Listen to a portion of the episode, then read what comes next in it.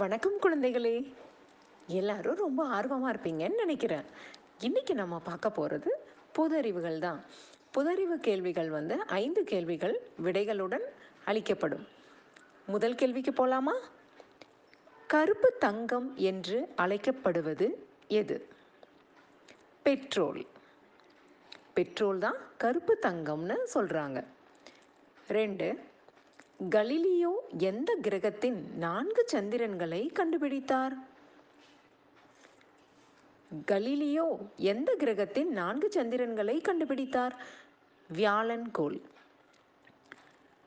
மூன்று எந்த நாடு டாக்டர் அப்துல் கலாம் ஐயா பிறந்த நாளை அறிவியல் தினமாக அறிவித்தது? சுவிட்சர்லாந்து. நான்கு உலகில் எந்த நாட்டில் மிகப்பெரிய இராணுவம் உள்ளது? சீனா. ஐந்து உலகிலேயே மிக உயரமான நீர்வீழ்ச்சி எது? ஏஞ்சல் நீர்வீழ்ச்சி வெனிசுலா. நன்றி. மீண்டும் ஐந்து பொதறிவுகளுடன் நாளை சந்திப்போம்.